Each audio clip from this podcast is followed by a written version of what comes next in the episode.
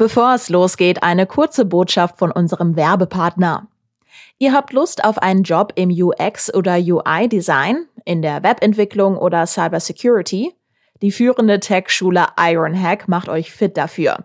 In nur neun Wochen lernt ihr in einer kleinen Gruppe mit Lehrern alle nötigen Tech-Skills. Und das Beste? Ironhack hilft euch sogar danach, einen Job in der Tech-Branche zu finden. Wenn ihr arbeitssuchend oder in Kurzarbeit seid, gibt es das Ironhack Bootcamp mit einem Bildungsgutschein der Bundesagentur für Arbeit sogar kostenlos. Alle Infos findet ihr unter ironhack.com. Und jetzt geht's los mit dem Aufwacher. Es spricht einmal dafür, dass die Veranstaltungen sicherer sind. Es gibt zweitens der Wirtschaft die Sicherheit, dass sie auch bei höheren Inzidenz- und Krankenhauszahlen weiter öffnen können. Und drittens spricht auch dafür, dass wir was tun müssen, wenn die Krankenhäuser wieder volllaufen. Acht Bundesländer setzen schon auf die 2G-Regel. Kommt sie bald auch in Nordrhein-Westfalen? Aussagen aus dem Gesundheitsministerium lassen zumindest darauf schließen. Sprechen wir drüber in dieser Folge. Bonn Aufwacher. News aus Bonn und der Region, NRW und dem Rest der Welt. Hallo zusammen, Wiebke Dumpe ist hier und ich bringe euch heute durch diesen Aufwacher. Wir klären in dieser Folge, warum ein Streit unter Eisverkäufern in Wuppertal eskaliert ist und warum die 2G-Regel in NRW jetzt doch ein bisschen näher rückt. Bevor wir das machen, bekommt ihr aber euren News-Überblick über Bonn und die Region. Das Gutachten zum Bonner Stadthaus und den maroden Betonstützen liegt bereits seit Februar in der Verwaltung vor. Der Politik und Öffentlichkeit wurde es aber erst vor wenigen Tagen vorgestellt. Laut des Gutachtens muss die Sanierung der 300 Stützen bis Ende 2023 abgeschlossen sein. Das städtische Gebäudemanagement kam nach Prüfung des Gutachtens zum Schluss, dass eine Sanierung der Stützen im laufenden Betrieb nicht möglich sei. Die Stadtspitze muss deshalb voraussichtlich für bis zu 1000 1150 Beschäftigte eine Interimslösung finden. Der Bürgerbund Bonn wirft Oberbürgermeisterin Katja Dörner vor, das Gutachten bis nach der Sommerpause zurückgehalten zu haben, um die Genehmigung des Doppelhaushalts nicht zu gefährden. Die Stadt bestätigt, dass das Gutachten seit Februar vorliegt. Darin gehe es aber nur um die Statik und nicht um die Auswirkungen auf die Nutzung des Stadthauses, erklärt Stadtsprecherin Barbara Löcherbach. Erst bei weiteren Untersuchungen habe das städtische Gebäudemanagement festgestellt, dass für die nötige Ertüchtigung von mindestens 188 von 358 Pfeilern vermutlich Versorgungsleitungen gekappt werden müssten.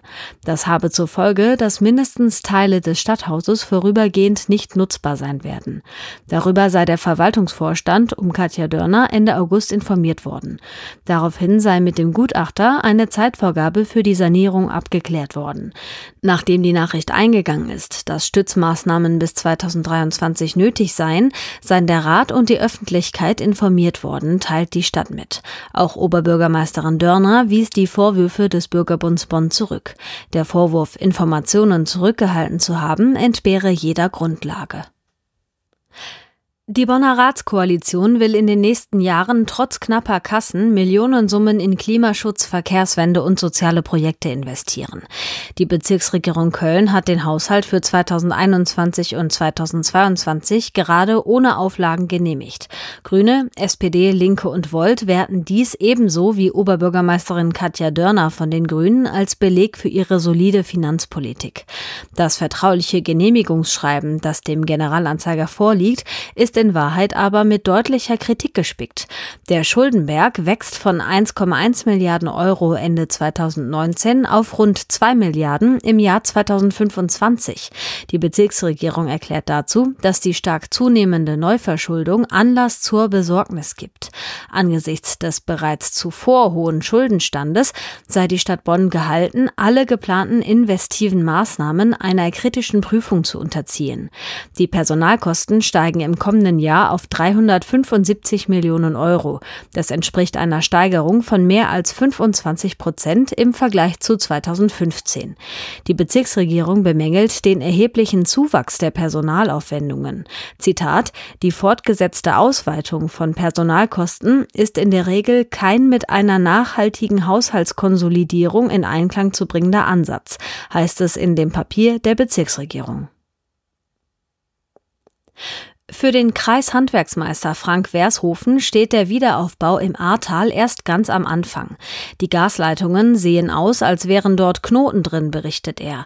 Entsprechend froh sei er über die Nachricht, dass in Bad 9a Ahrweiler die Leitungen nördlich der Ahr voraussichtlich schon im November und nicht erst im kommenden März wiederhergestellt werden. Südlich der Ahr soll es sogar schon im Oktober soweit sein. Bevor jedoch Heizungsanlagen in den von der Flut beschädigten Häusern eingebaut werden können, müsse dort der Putz und der Estrich abgeschlagen werden. Ein weiteres Problem sei, dass viele Aufträge gleichzeitig kommen. Bei den 60 Betrieben in seiner Innung seien die Auftragsbücher ohnehin schon bis zum nächsten Frühjahr voll gewesen. So, und jetzt sprechen wir über unser Top-Thema. Die 2G-Regel scheint wohl doch eine Option für NRW zu werden. Und das, obwohl sowohl NRW-Ministerpräsident Armin Laschet als auch NRW-Gesundheitsminister Karl-Josef Laumann bis jetzt ja eher so dagegen waren. Laschet hat ja sogar gesagt, die Regelung sei kein Thema für NRW. Jetzt scheint das aber doch alles gar nicht mehr so klar zu sein. Zumindest lässt die Äußerung einer Sprecherin des NRW-Gesundheitsministeriums so eine Schlussfolgerung zu. Sie hatte angedeutet, dass es im Falle einer Pandemie der ungeimpften für eben diese Personen neue Schutzmaßnahmen geben könnte. Auf das ganze 2G-Thema. Da schauen wir jetzt mal genauer drauf mit unserer Impfexpertin bei der Rheinischen Post, Antje Höning. Hallo Antje. Hallo Wiebke. Hessen, Sachsen-Anhalt, Berlin, Brandenburg, Sachsen, Niedersachsen und Baden-Württemberg, die setzen schon auf die 2G-Regel und in Hamburg dürfen Gastronomen sich das selber aussuchen. NRW aber bis jetzt noch nicht. Warum ist das so? Ja, bislang hat Nordrhein-Westfalen das vermieden, weil man hoffte, mit anderen Maßnahmen äh, auskommen zu können. Herr Laumann weist zu Recht darauf hin, dass ja auch schon so der Druck auf die Ungeimpften steigt. Im Oktober müssen sie ja für die Tests zum Beispiel selbst zahlen. Schon jetzt ist es unbequemer, wenn man auf Reisen ist. Und so hat man versucht, das bisher zu vermeiden. Allerdings deute ich die jüngsten Erklärungen aus dem Gesundheitsministerium schon so, dass man da den Horizont weitet und sich das äh, durchaus auch doch vorstellen kann. Glaubst du, das ist jetzt nur noch eine Frage der Zeit, bis das hier in der NRW auch passiert, also bis Laumann nachzieht? Ja, ein bisschen glaube ich das, zumal das ja auch nicht so eine Schwarz-Weiß-Frage ist, sondern in äh, manchen Bereichen die 2G-Regel in Nordrhein-Westfalen jetzt schon möglich ist. So hat das Ministerium nochmal klar erklärt, dass Kreise und kreisfreie Städte ja schon heute strengere Regeln als die Corona-Schutzverordnung erlassen können. Sie äh, müssen dann nur klar absprechen, für welche Bereiche das ist und die Städte dürfen das nicht auf Kinder und Jugendliche anwenden, was ich ja auch sehr richtig finde. In Berlin war das ja zunächst genau so geplant, dass auch die Kinder unter zwölf ausgeschlossen werden sollten, obwohl die ja sich gar nicht impfen lassen können. Also da dieser Druck ähm, an der völlig falschen Stelle gelandet wäre. Also das ist aber schon ein Fall, wo NRW die Möglichkeit zur 2G-Regel einräumt und auch private Veranstalter können jetzt schon ähm, Veranstaltungen in 2G durchführen. Das heißt, jenseits der landesweiten Globalregel gibt es jetzt schon viele Möglichkeiten für 2G. Und wenn die Lage im Herbst, Winter sich verschärfen wird, wird man auch in NRW über härtere Maßnahmen nachdenken müssen. Wovon hängt das denn dann jetzt final noch ab, bis wir nachziehen? Und was spricht vor allem dafür, das jetzt zu machen? Ja, dafür spricht ja gleich mehreres. Es spricht einmal dafür, dass die Veranstaltungen, sei es der Restaurantbesuch, der Theaterbesuch, der Stadionbesuch, sicherer sind für alle die, die da sind. Die wissen, hier sind nur Geimpfte und Genesene. Es gibt zweitens der Wirtschaft die Sicherheit, dass sie auch bei höheren Inzidenz- und Krankenhauszahlen weiter öffnen können. Denn mit dieser Regel im Rücken kann man bei höheren Infektionszahlen einfach die äh, Läden, ähm, die Veranstaltungen offen halten. Und drittens spricht auch dafür, dass die, wir was tun müssen, wenn die Krankenhäuser wieder volllaufen. Die Inzidenzen spielen keine Rolle mehr, das ist ja auch gut so, aber es soll natürlich weiter verhindert werden, dass die Intensivstationen voll werden und an die Belastungsgrenze kommen und dafür muss man ein Mittel an der Hand haben. Und klar ist auch, wir können nicht die Menschen, die sich haben impfen lassen, die womöglich Nebenwirkungen erlitten haben, jetzt auch noch bestrafen, indem wir sie in einen neuen Lockdown schicken. Also den neuen Lockdown darf es allenfalls für ungeimpfte geben. Und der Schritt davor ist die Einführung der zwei G-Regel. Jetzt gab es ja gerade auch eine Party in Münster, wo nur Menschen zugelassen wurden, die entweder geimpft oder genesen sind. Und da haben sich halt über 80 Feiernde angesteckt, obwohl eben alle Rahmenbedingungen eigentlich stimmen müssten. Das ist eine ziemlich beachtliche Zahl, finde ich. Und wenn wir uns das jetzt mal angucken, Antje, könnte man dann nicht auch sagen, 2G bringt uns doch gar nicht weiter? Ja, du hast recht. Auf den ersten Blick ist diese Party in einem Club in Münster Wasser auf die Mühlen der Kritiker der 2G-Regel. Die Quote ist echt enorm. Ähm, 81 Gäste sind schon infiziert von den 380 und die Stadt schließt nicht aus, dass es auch mehr sind. Ich hatte auch erst das Gefühl, haben die überhaupt richtig kontrolliert? Die Stadt sagt, ja, der ähm, Clubbesitzer habe sich an alle Auflagen gehalten und habe kontrolliert. Nun werden die Impfausweise von den ganzen Betroffenen kontrolliert. Die müssen die abgeben bei der Stadt. Noch haben das nicht alle gemacht. Die Stadt ist da aber hinterher und kann nach eigener Aussage die Menschen da auch ähm, zwingen, dass sie den Impfausweis abgeben. Wenn es so ist, dass es kein Kontrollproblem war, dass es kein Fuschproblem war, was ja theoretisch auch denkbar wäre, sondern äh, tatsächlich sich so viele Menschen infiziert haben, ist es beachtlich. Allerdings, worauf die Stadt auch selbst hinweist, bei den Betroffenen sind die Symptome milde oder asymptomatisch. Das heißt, die Leute haben gar keine Symptome. Und dann ist es bedauerlich, dass sich so viele angesteckt haben, aber dann würde dieser Vorfall auch zeigen, Impfen schützt nicht zwingend vor der Ansteckung, aber vor schweren Verläufen. Und so rum betrachtet kann die Party, äh, die da Corona-mäßig so aus dem Ruder gelaufen ist, sogar auch ein Argument für eine 2G-Regel sein. Okay, das heißt, ähm, wenn wir da mal abschließend draufschauen, klar, wir wissen nicht ganz genau, wie sich das verhält, auch mit weiteren Mutationen. Aber deine persönliche Einschätzung, glaubst du, 2G wäre der richtige Weg und würde der uns dauerhaft auch schützen können? Ich glaube, das wäre ein guter Weg. Wir wissen, dass die Impfstoffe nicht zu 100 Prozent vor einer Infektion schützen können. Es muss alles getan werden, um einen Lockdown für die Wirtschaft, für die Schulen, für die Familien zu vermeiden. Ähm, wie viele Firmen würden das nicht nochmal durchhalten und wie viele Kinder auch nicht? Und da wäre doch 2G ein guter Weg. Es ist nicht gut, wenn wir falsche Rücksicht auf Ungeimpfte nehmen. Sie haben ja die Möglichkeit, sich impfen zu lassen und für sich andere Bedingungen herzustellen. Aber wer sich gegen die Impfung entscheidet, muss auch die Konsequenzen tragen im gesellschaftlichen Leben. Das sagt Antje Höning. Da bin ich mal gespannt, ob und wann wir hier in NRW auch die 2G-Regelung bekommen. Danke, Antje, für den Überblick. Vielen Dank, Wiebke. Schlägerei unter Eisverkäufern. Diese Meldung hatte die Wuppertaler Polizei Anfang der Woche rausgegeben. Und das müssen wohl ziemlich schlimme Szenen gewesen sein. Direkt vor dem Wuppertaler Zoo. Da sollen die Kontrahenten im Eisgeschäft mit einigen Unterstützern eine Eisenstange und eine Eisenkette aufeinander losgegangen sein. Alle wurden dabei verletzt und mussten ins Krankenhaus. Was ist da bitte los in der Wuppertaler Eisszene? NRW-Chefreporter Christian Schwertfeger hat sich umgehört und ist jetzt zu Gast im Aufwacher. Hi Christian. Hi, grüße dich. Als ich das gerade vorgelesen habe, Eisenstange und Eisenkette, da bin ich ja schon irgendwie so ein bisschen zusammengezuckt. Du bist ja dann nach diesem Vorfall nach Wuppertal gefahren und hast dann mit einigen Menschen vor Ort gesprochen, die, die das gesehen haben. Die waren doch bestimmt auch schockiert, oder? Ja, eine Kassiererin des Zoos sagte mir halt, dass gerade die Kinder, da waren unheimlich viele Kinder, die gerade in den Zoo gegangen sind, waren Samstagnachmittag, äh, ist Familientag, die haben diese Schlägerei mit anbekommen. Die sind mitten reingeraten. Ne? Die haben nichts abbekommen, aber die haben gesehen, wie die Männer da aufeinander eingeprügelt haben. Und das äh, halt äh, mit diesen Eisenstangen da waren auch Kinder sicherlich zum Teil verstört, aber auch die Anwohner äh, dachten, das hätten sie noch nie erlebt, sowas. Ne? Also solche äh, Szenen also wären ganz, ganz schlimm und heftig gewesen. Aber warum haben die sich denn da gestritten? Also geht es tatsächlich um den Verkauf, also wer da irgendwie den besten Platz bekommt? Ja, also davon gehen äh, die Eisverkäufer in Wuppertal aus. Also die Szene am Wuppertaler Zoo stellt sich wie folgt dar. Seit vielen Jahren, äh, seit Jahrzehnten schon, wird dieser Platz vor dem Wuppertaler Zoo, der relativ äh, lukrativ ist für einen Eiswagenverkäufer, weil da, wie ich eben schon angesprochen hatte, viele Kinder sind und Familien, steht dort seit vielen, vielen Jahren. Und es ist immer derselbe, ich nenne es jetzt mal Betreiber, der dort steht und jetzt hat halt versucht, seit einigen Wochen ein Konkurrent äh, eben diesen Platz streitig zu machen. Äh, Beobachtung auch zunächst von Anwohnern und auch von einigen Zoo-Mitarbeitern selbst, die mir gesagt haben, dass so seit drei, vier Wochen ungefähr ein Konkurrenzwagen dort auch immer wieder äh, an den Zoo fährt und versucht halt äh, den Platz für sich zu gewinnen.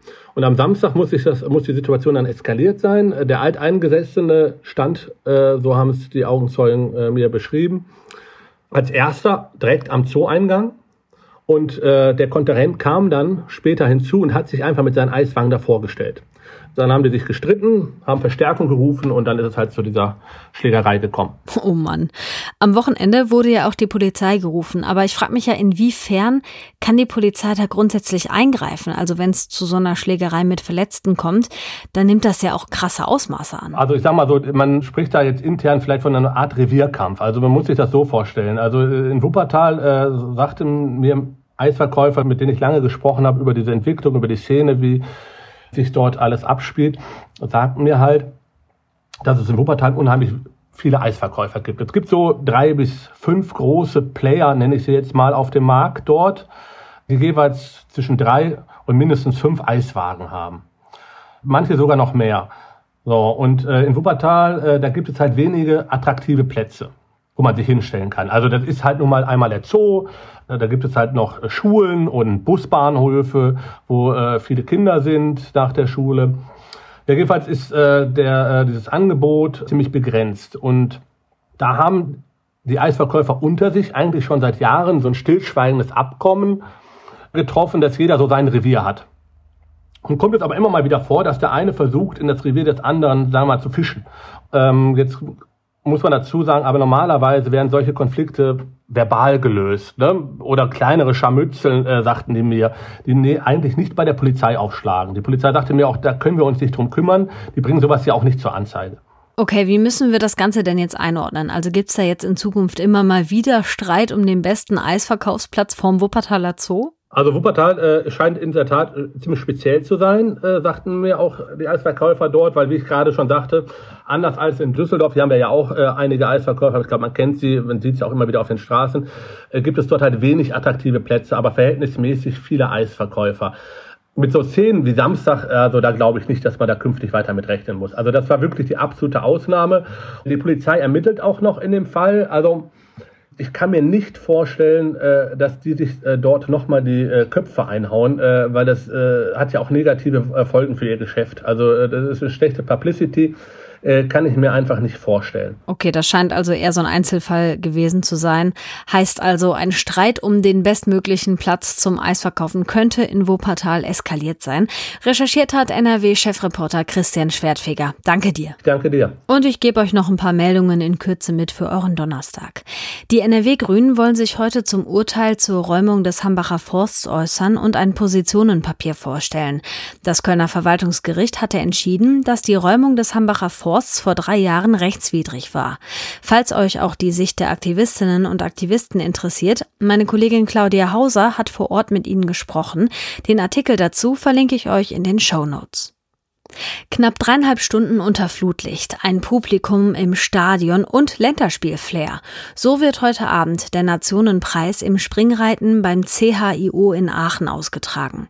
Der Mannschaftswettbewerb ist das Highlight des weltweit größten Reitturniers und ist mit einer Million Euro dotiert. Das deutsche Team zählt neben Schweden, den Niederlanden und Belgien zu den Favoriten, aber auch die Franzosen und Amerikaner haben gute Chancen. Deutschland hatte den Wettbewerb zwischen 2016 und 2018 dreimal in Folge gewonnen. Den letzten Nationenpreis hat Schweden nach Hause geholt. Das Turnier wird heute Abend um 19.30 Uhr im WDR übertragen und ein Link zu mehr Infos packe ich euch auch in unsere Show Notes. Hier noch eine kurze Info für alle von euch, die mit dem Auto unterwegs sind. Die A3 wird zwischen dem Kreuz Bonn-Siegburg und Lohmar in Richtung Oberhausen an den kommenden drei Wochenenden gesperrt. Los geht es morgen früh um 5 Uhr. Grund dafür sind Schäden an der Fahrbahn, die nochmal verstärkt worden sind, weil durch die Sperrungen der A1 und der A61 mehr auf der Autobahn los ist. Ihr müsst rund um den Bereich also mit viel Verkehr und Stau rechnen. Und noch eine Meldung aus der Kultur. Heute Abend wird in Köln der Deutsche Fernsehpreis verliehen. Schon feststeht, dass der Entertainer Harpe Kerkeling den Ehrenpreis der Stifter erhält. Der Preis wird in diesem Jahr zum 22. Mal verliehen. Die Preisverleihung wird heute Abend ab 20.15 Uhr bei RTL übertragen. Und wo wir gerade beim Thema Fernsehen sind, seit gestern Abend steht fest, es gibt eine deutsche Nominierung bei den Oscars. Der Film Ich bin dein Mensch von Maria Schrader ist als Kandidat für den besten internationalen Spielfilm nominiert. Zum Schluss wie immer ein kurzer Blick auf das Wetter. Grau wird's heute in Nordrhein-Westfalen, aber überwiegend trocken. Nur im Nordosten könnte der eine oder andere Schauer runterkommen. Ab dem Mittag lockert es ein bisschen auf und wir kriegen Werte zwischen 18 und 21 Grad. Am Freitag dann eigentlich genauso bei maximal 22 Grad. Das war der Aufwacher am Donnerstag. Ich bin Wiebke Dumpe und ich freue mich, wenn ihr den Aufwacher weiterempfehlt. Wenn ihr mögt, hören wir uns schon morgen wieder. Bis dahin, macht euch eine gute Zeit. Mehr Nachrichten aus Bonn und der Region gibt's jederzeit beim Generalanzeiger. Schaut vorbei auf ga.de.